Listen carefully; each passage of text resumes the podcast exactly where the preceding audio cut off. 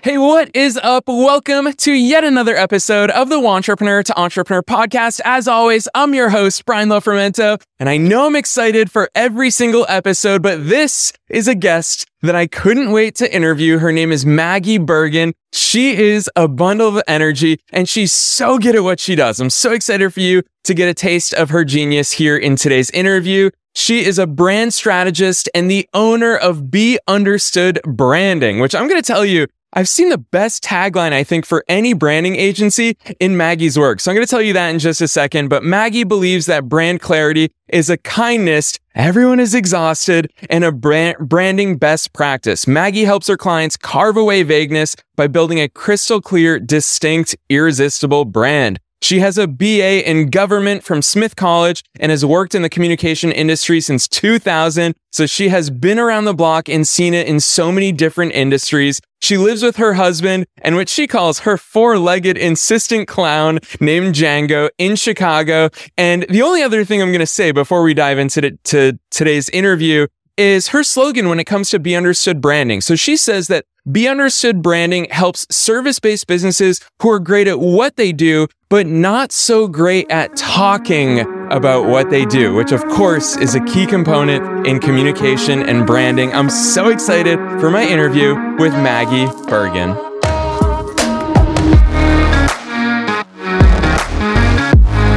Right, Maggie, here we are. Welcome to the Entrepreneur to Entrepreneur podcast.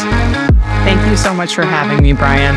I'll tell you what, I'm sure you could tell. I was even excited to give your intro for today's episode because you are really freaking good at what you do, but fill in the gaps for listeners. Who the heck is Maggie? What the heck do you do?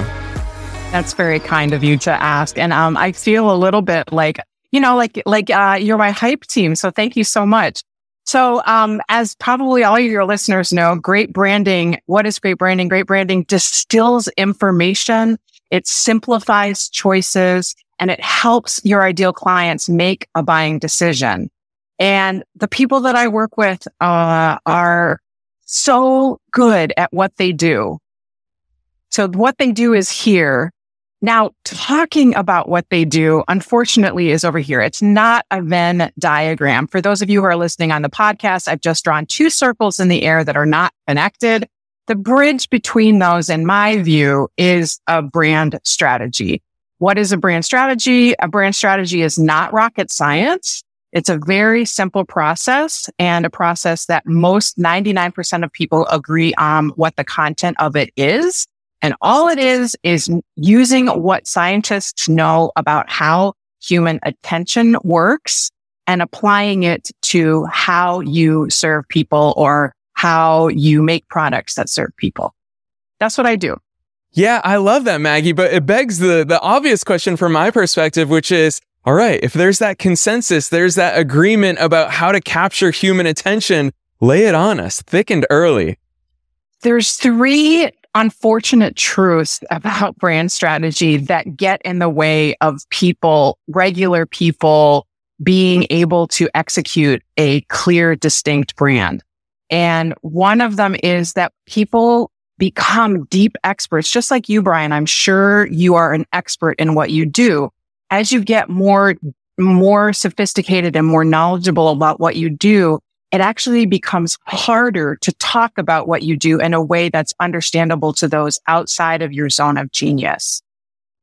Um, the second thing is um, a lot of people that I work with, I don't know about other pieces of the industry, but the people that I work with are I dotters and T crossers and they've written papers or they, um, they are incredibly bright at what they do and interested in what they do. And as they, excuse me, I thought I'd silence that. Um, as, as they become more entrenched and knowledgeable in their field, um, they are less and less able to communicate like a seven year old would. So because in our day and age, everybody is so busy and they're inundated with so many messages and so many conflicting facts and figures. The ability to speak clearly is a, a benefit that really helps you stand out nowadays. So people come to me and they're confused about why they haven't been able to build their brand strategy. And it's honestly because they know too much and they're too good at what they do.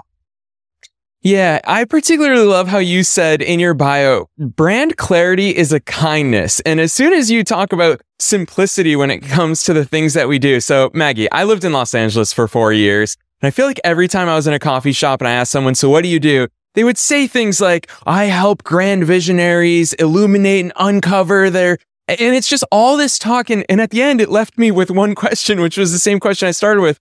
What the heck do you actually do? Clarify it for me. How do you help entrepreneurs? Cause that I feel like when it comes to branding, you're right. It is that initial question of what the heck do you do? And I feel like so many people actually botch that before they even talk about what they actually do. That's a great question. Um, my, my too long didn't read answer is there are exercises for that.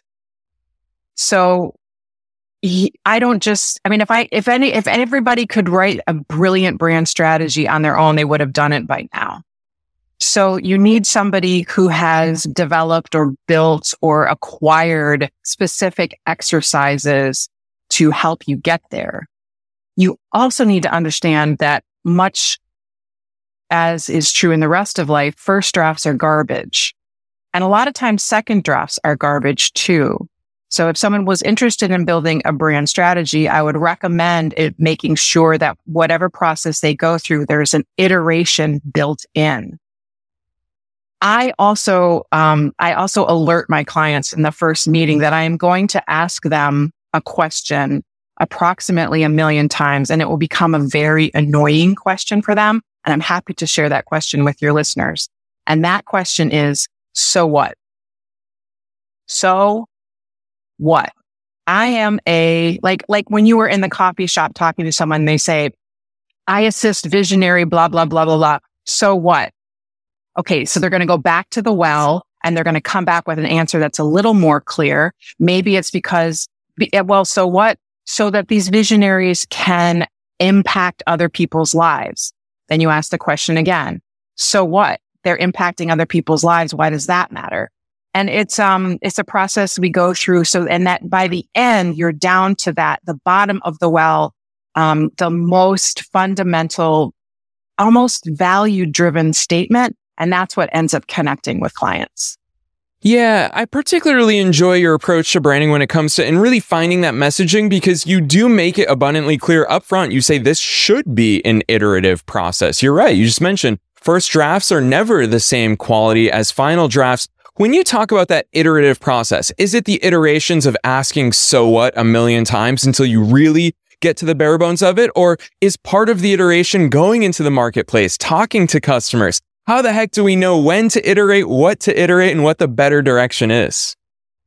There are six brand pillars and you, as you build the brand, it's like a recipe. So if you add cinnamon to your brand, you don't want to add too much. Um, if you add nutmeg to your brand, you don't want to add too much because everything is going to be in the pot together and it should be one distinct flavor in the end.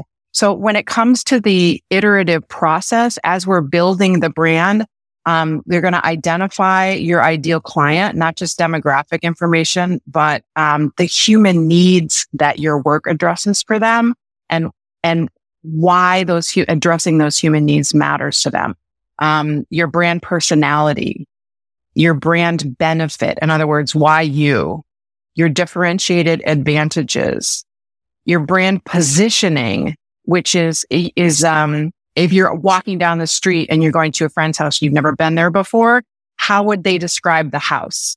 It's on the corner. It's, you know, it's a specific description of your brand in relation to, you know, a block of other houses and how it stands out or how it's unique. Um, so it's kind of all of those things mixed together. Um, and uh, through the brand building process, you, it all comes at every, okay. So my session, my, my program has six sessions and it's like clockwork, Brian. Every fourth session, people, my clients start freaking out. So because it feels like too much, it's like, it's like the, there's a, they, we've gathered all this data and information and it feels crazy. And then by, and then week, I give them specific exercises. And in week five, it just like, it's like an unwrapping of an onion. So you have to, you have to gather data and information about yourself and about your ideal client and then kind of stir it around, uh, for lack of a better description. Um, but there are exercises for that. I don't think people can do it themselves. I, and maybe it's because I am a brand strategist and the only tool, you know, they say like when the only tool you have is a hammer, everything looks like a nail. so I'm not sure if that's true or not, but that's my experience with my clients. Yeah, I love that analogy as well. I think as much as I love that that phrase when all you have is a hammer, everything looks like a nail, I think it's the first in over 500 episodes that someone's used it, but it applies so well here. And the other thing that comes to mind is my good friend Rachel Gogos, who has been on this show. She always says, you can't read a label from inside the jar, which speaks a lot to Ooh, your process. Like it's a good one, right? And yeah. I want to dig a little bit more into your process because in our, before we actually even got on air here together, I know that one of the things you talk about is the three things that entrepreneurs should do first to even start the branding process. I want to, since we're talking about process, it's one of my favorite words. I want to hear your perspective on that. Oh, thank you so much. So, um, people, I've often gotten the question, um, from people who aren't ready to do a full brand process. Like, okay, what, Maggie, just help get me started. And the first three must do branding moves, in my opinion, are to define your brand personality. So what is the vibe that your brand brings to, if your brand walked into a room, what would the vibe be? So for example, think about your, the, your best friend, the person that knows who she is and what she's about your brand should be that specific an energy or vibe. And as I said before, you, you don't just attempt to define your brand strategy, your brand personality. There are exercises for that.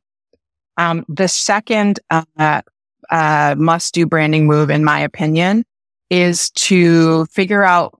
It's called your differentiated advantages, um, your uniqueness. And I hate to use those words because they sound so boring. So let me describe it this way. Why, why I think differentiated advantages are absolutely critical. There are two ways to get into the head of your ideal client. There are two ways. This is science, not me. Where way number one is an option for giant companies like McDonald's or Walmart. And way number one is repetition. They can feed ads to you every day for 30 days if they want. But most people are not Walmart or McDonald's, thank goodness. So the, you have to use the other way of getting, getting to get your ideal client's attention and hold on to it. And the other way, according to science, is to stand out. So there's lots of different ways of standing out. If you're a famous person, that's how you stand out. If you're not a famous person, you could stand out through um, irreverence, through humor, through brand, unique brand positioning, or some combination thereof. So hopefully that's another, a, a more um, understandable way of saying any differentiated advantages. You know, I don't mean a competitive competitor um, analysis. I mean, what is it about you that makes you a delight to work with for your ideal clients that maybe somebody else, you, they wouldn't have the same experience. And then the third, and I think this, I, it's so hard. Brand pillars are like children, Brian. I, I feel like they're all, you know, like I don't have a favorite, but this one, this one might be a favorite. Don't tell the other children. Um, and that is ideal client interviews. You have to, have to, have to, have to. And I'm sorry because a lot of people who are in their zone of genius do not want to talk to ideal clients, but you really have to talk to them and you have to ask them specific questions over the phone, not over video. You have to capture their answers to these specific questions and you'll start to hear patterns. And those are the patterns that you would use um, in your marketing, sales and copy to get and hold their attention. I love that answer, Maggie. And especially, yes, I can see how you say it's like three children because they are all equally important and equally loved. But yes, one more so than the others that scares so many entrepreneurs away, but it is so very important. And one thing that I'm particularly excited to talk to you specifically about when it comes to branding is that I know that for you personally, I've been on your website. We're going to talk about your website, which I absolutely love. Everybody should go to maggiebergen.com because you need to read Maggie's copy on her website. So maggiebergen.com. We'll obviously talk about that at the end of the show and the link will be below. But Maggie, you already brought up kind of the duality or the dichotomy of branding. We talk about big brands, the Targets, the Walmarts, the Best Buys. There's certain things that they can get away with and that they can leverage that we as solo entrepreneurs or entrepreneurs can't necessarily leverage. What would your message be to all those entrepreneurs out there? I remember I started my first business when I was 18 or 19. And so often I thought, well, I'm not a brand. And Maggie, here we are, you and I in 2022 and you and I inject a lot of our personalities into our brands as well. So what is that line between a brand versus our unique personality? How are they interwoven? Unpack all that for us. Picture Starbucks just for a second. And now picture Dunkin' Donuts just for a second. So those are two brands. They're not human beings. They are brands. But I'll bet that you maybe you some sense come to mind, some experiences, some um, sights or sounds or vibes, the energies come to mind. Everybody is already, if you have an offer, if you have an offer and you are selling that offer, you are a brand. And as you say so beautifully, Brian, doing things how only you can do them pays off because that is the way that you will stand out. Does that, did that answer your question?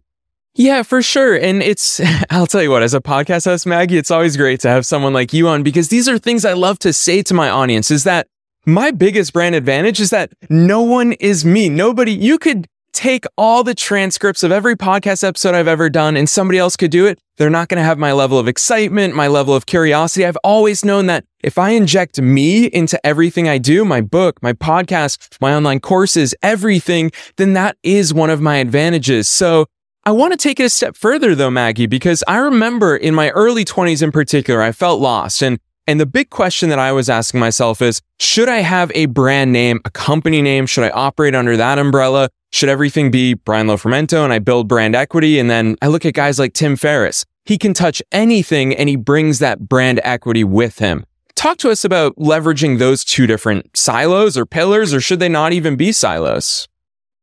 That's a great question. And my experience with brands is that sometimes it changes over time.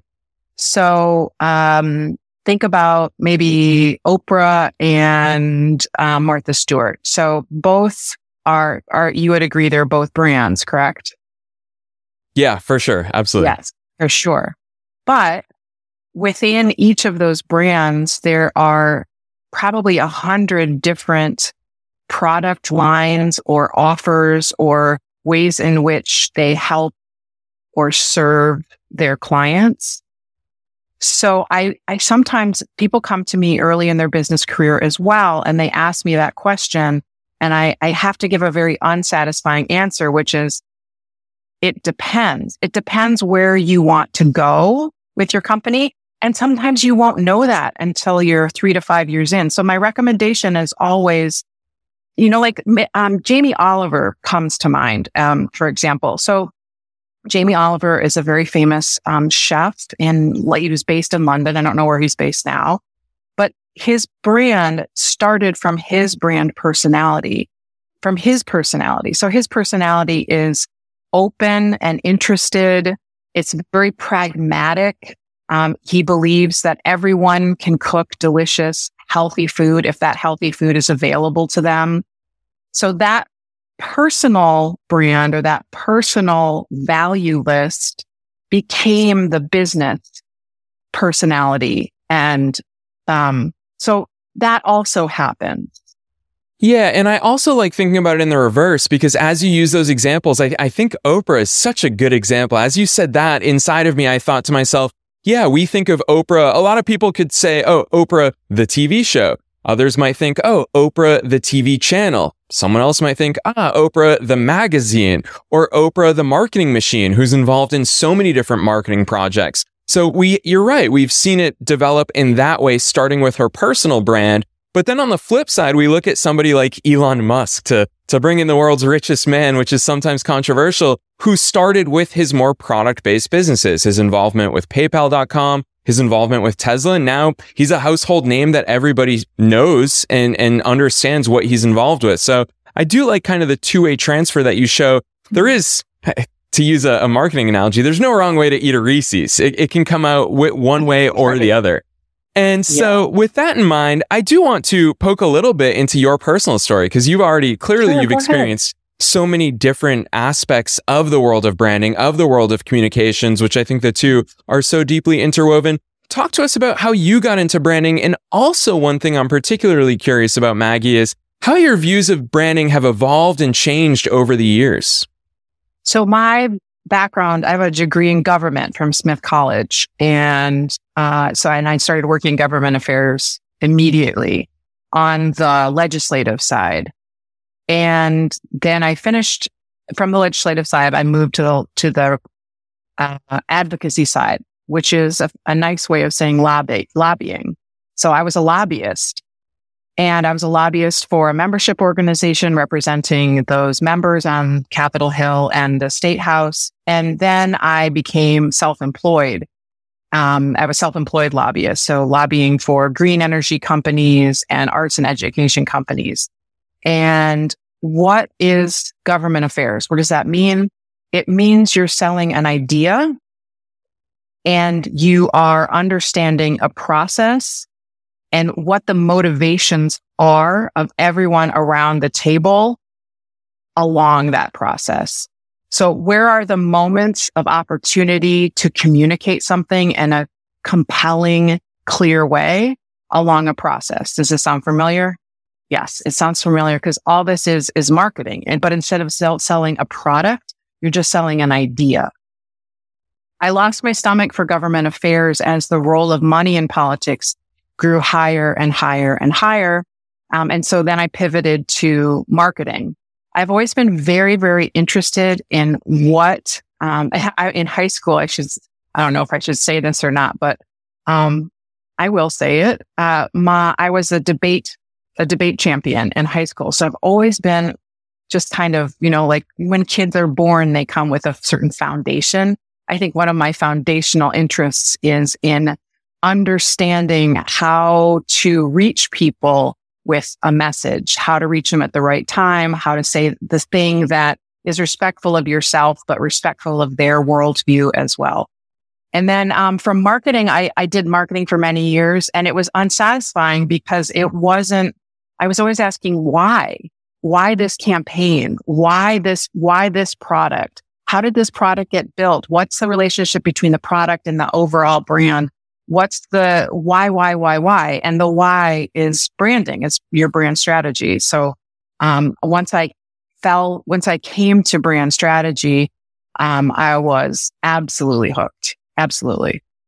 Yeah, I love that. And I can totally see it not only in your knowledge, but also in your personality. Maggie, you're sounding an awful like, an awful lot like a fellow ENTP. Do you know your Myers Briggs type?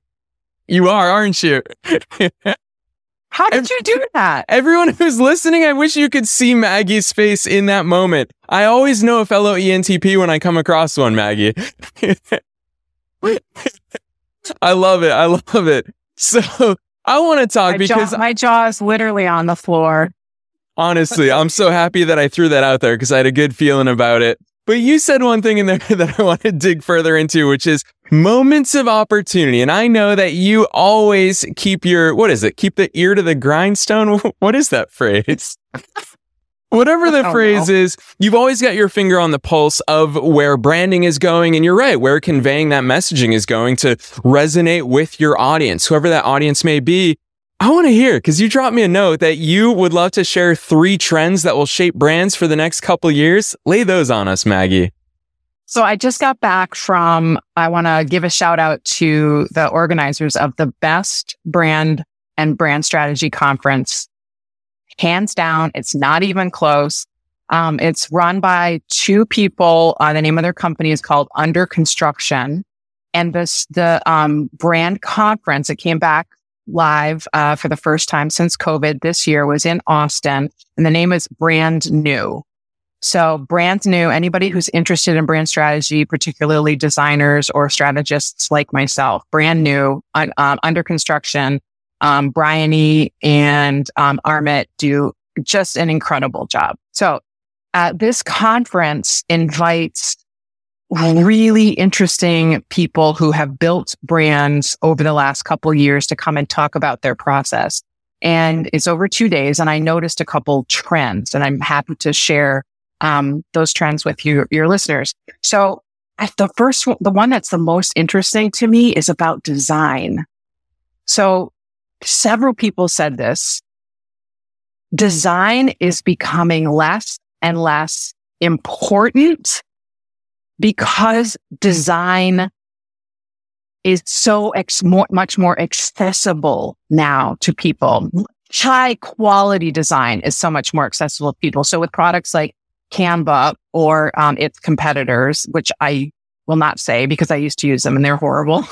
um, you can create really beautiful um, designs. So visually standing out is going to be less and less uh, compelling as a differentiated advantage.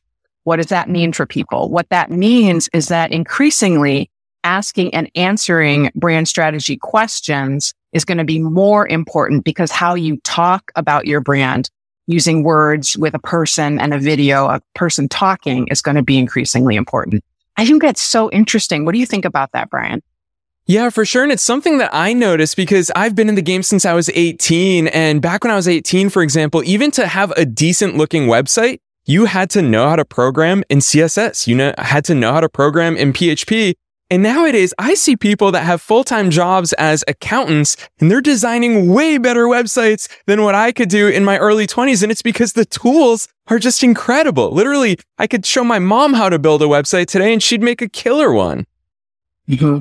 The other um, trend that I'd love to mention, thank you for asking me about brand new, is uh, the everyone kept saying that the science is increasingly showing the importance of authenticity to consumers and sharing your brand values um, and why those matter and where those values show up in your work. So increasingly, your potential ideal clients are going to be extremely interested in. There's many, let me back up for a second. There's a million ways for someone to figure out if you are for them. Your vibe, the things you say, um, but what this conference was suggesting, what the speakers at the conference were suggesting was that people increasingly are interested in understanding what your, um, what your, if you are a purpose driven brand and if you are a purpose driven brand to be clear about what that purpose is and what are the values that drive that purpose. Yeah, and that one we see in real time because I'm glad you chose the terms purpose driven because long gone are the days where you can just say that. I mean, I see the word impactful. I am an impactful yeah, branding agency, an impactful, you know, whatever it is. I'm sure you see it a million times more than I do.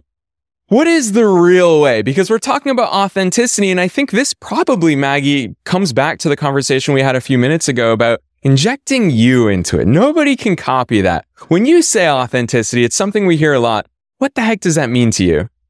Did I say authenticity? I hope I didn't because I hate that word. So thank you for calling me out on that. But what I mean by that is you have to clearly define your why and keep it simple. So your why is going to start, as I said, first iterations. It's going to start like a gobbledygook and over time you gotta you gotta figure it out and winnow it down. So that's one is clearly define your why then keep it simple. Second there's four points here. Um, second is you have to base your why on your brand dna because it needs to be sincere and genuine in order for it to work. If it's not sincere and genuine it, the truth will out and you will alienate people which is not what you want. Number three is don't just make it a marketing exercise. You know, help others understand how it impacts them. How it impacts their result and what they will be able to do um, if they are in conversation with you or hire you. And then the fourth is just be relentless about one through three. You know, if one through three are solid, the tipping point will come. Mm, and Maggie, as you're saying that on my screen, I have your, your website up in front of me. And as you're oh, saying no. it, I'm just like, your website is the real life example of you doing this. So for real, we're obviously we're going to plug in a second. I want, I genuinely want listeners to go to maggiebergin.com but I'm going to read your headline here in this episode. I'm going to change it by one word, Maggie. And so right, go ahead. That's fine. I, so I approve. The headline on Maggie's website says Be Understood Branding helps entrepreneurs and organizations kick vagueness in the junk. And Maggie, as soon as my team saw that, we immediately thought, gosh, this is someone who isn't just saying, Hey, your brand is your message to the world. Your brand is what people are going to believe about the way that you operate. No, you're making it abundantly clear. I'm a brand strategist and I don't want you to ever be vague ever again. And I'm going to help you get rid of that. So I really like I remember when I had a search engine optimization agency, our website was the least SEO'd website in the world because we always did it for clients. But you are actually yeah. practicing what you preach. And that's why I've Wouldn't always. Wouldn't it be terrible if the brand strategist was like, didn't have a brand strategy? 100%. That's why I love the the notion that success leaves clues and that's why I invite so many of you to follow what Maggie's doing because she is practicing what she preaches and there are so many clues in that. Maggie, I mean, go ahead. Go ahead. I'm sorry. I was just going to say, can I say one thing? Of course. You know, branding brands when you break them all the way down are basically four things. You know, you you make or do a thing. That's one. Two, you tell people about the thing you make or do. Three, you make money selling the thing or the course. Um, and then people change because of the thing. And then four is you build systems to manage one through three. So all a brand strategy is, is, is making number two and three happen. You know, brand strategy gets to the heart of how folks will learn about your work and decide to hire you. That's it. It's not rocket science. Heck yeah. I love that simplicity. It's such music to my ears. I want to ask you this question on air as we're coming to the end of this conversation. Maggie, what is your brand? Since you clearly have a very intentional brand strategy, tell us about your brand. Um, my brand is, uh, my brand colors are red and blue because I believe that branding is primary to any company, to any organization trying to communicate something. Um, my tone of voice is clear and perhaps annoyingly bold. Um, and my brand, but ultimately my brand is deeply loving and supportive of people who are deeply loving and supportive of other people in either their business or in their personal life. I am a weird balance of why and I hear you. Yeah, and it's probably why to a Bostonian like me, the, the word that comes to mind when I look at your brand is direct. And it is that directness because you care, because you want to cut through all the fluff outs there and say, Hey, there's a way to actually move forward. There's a way to improve. There's a way to execute successfully. And you help people do that. So Maggie, gosh, as two ENTPs, we could probably talk about this stuff all day long, but I want to give you a little bit of an opportunity because listeners at this point, I'm sure they love all the things you're saying. You've given such a fresh perspective on branding. And also, when we say strategy, it really is that intention behind the strategy because a lot of people have a strategy. Not all of it is very intentional. So I want to hear about who the heck you work with in your business, what your process is like. Lay all that out for listeners. So I, I have ton of, I'm de- uh, over time, I've developed kind of two niches. Um, although I, I'm happy to work with anybody who has an offer, but, um, I work with service based businesses a lot. Um, so you didn't, you don't make a thing, you provide a service. And then, um, very happily, I've developed a relationship with some, um, some what do you call it when people are building something and they and they have they go to VCs and get money and then they have a runway and then they have to build their brand. Um, I think most of them just call themselves founders. They could definitely use your help, great. Maggie. great. So the last two clients have actually been um, people who are developing apps. Uh, one is a social app and one is an app for elders, um, and elders having the ability to get the services they need to stay in their home. So what I do, I only have one offer. I have one thing that I do with people and it is a, a brand strategy process. It takes six sessions. You can ses- schedule the session. It's one on one. It is not a group program. It is with me live over Zoom. Um, the, we work for 60 to 90 minutes, six times, and you get to choose the times we work together. Um, it isn't, it is built. I hired, I am not a, I know about brand strategy, but I don't know about conveying information to adult learners. So I actually hired um, a woman with a PhD in adult learning to help me craft the curriculum. So it's really designed to be supportive to adults who are busy and really want to stay focused and build something um, over the six sessions together. And um, I have a tiny offer. Uh, if folks are not ready to build their whole brand strategy, but they really want to work on their brand, um, if you go to my um, website, you'll see a tiny offer for uh, an ideal client interview guide, um, which is um, uh, I think it's like 37 or $39. Or you could go to my Instagram, be understood branding. And the link in, in the bio will take you there and it tells you everything you need to know about talking to your ideal client, what questions to ask them, how to set up the interview, who to even interview, um, how to frame up the conversation, where to have the conversation, kind of everything you need to know.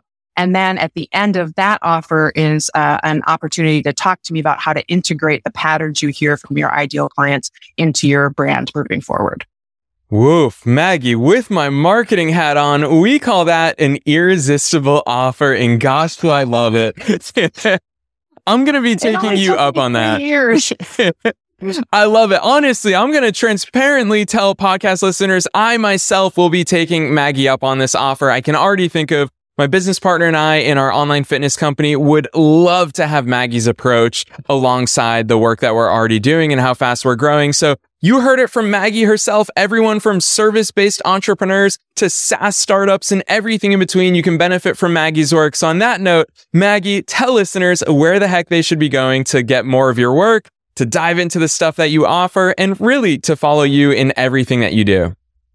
You're so kind to have me. Um, I wanted to say before we finish that your team and you have been absolutely outstanding to deal with. You know, it, it, it, what you, what you, how you present yourself sometimes doesn't match uh, how it is to actually work with you. That has absolutely not been the case. You and your team have built a seamless, like ha- your brand is in every piece of your business. That's not easy to do. And you should feel very, very proud of how what you and your team have built. Um, that being said, um, I would love, love, love for people to come to Instagram if they're already on it and um, type in be understood branding, be understood branding.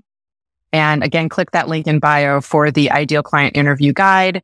And um, I will follow you back if you are a real human. If you're a robot, I probably won't. All right. I love it, Maggie. Thank you so much for the kind words. I so genuinely appreciate it. And truly, I'm doing my best on my end to inject as much of me as possible into all the things that everything entrepreneur to entrepreneur touches. And ultimately, everything that we do is to connect incredible entrepreneurs like you with our worldwide audience who are really seriously dedicated to growing their businesses. So you guys heard it from Maggie. Go straight to Instagram, be understood branding. Maggie, Thank you so much for coming on the Entrepreneur to Entrepreneur podcast. It was my pleasure. Thanks for listening to the Entrepreneur to Entrepreneur podcast with your host, Brian Lofermento. For show notes and to get a free copy of Brian's book, visit us online at thewantrepreneurShow.com.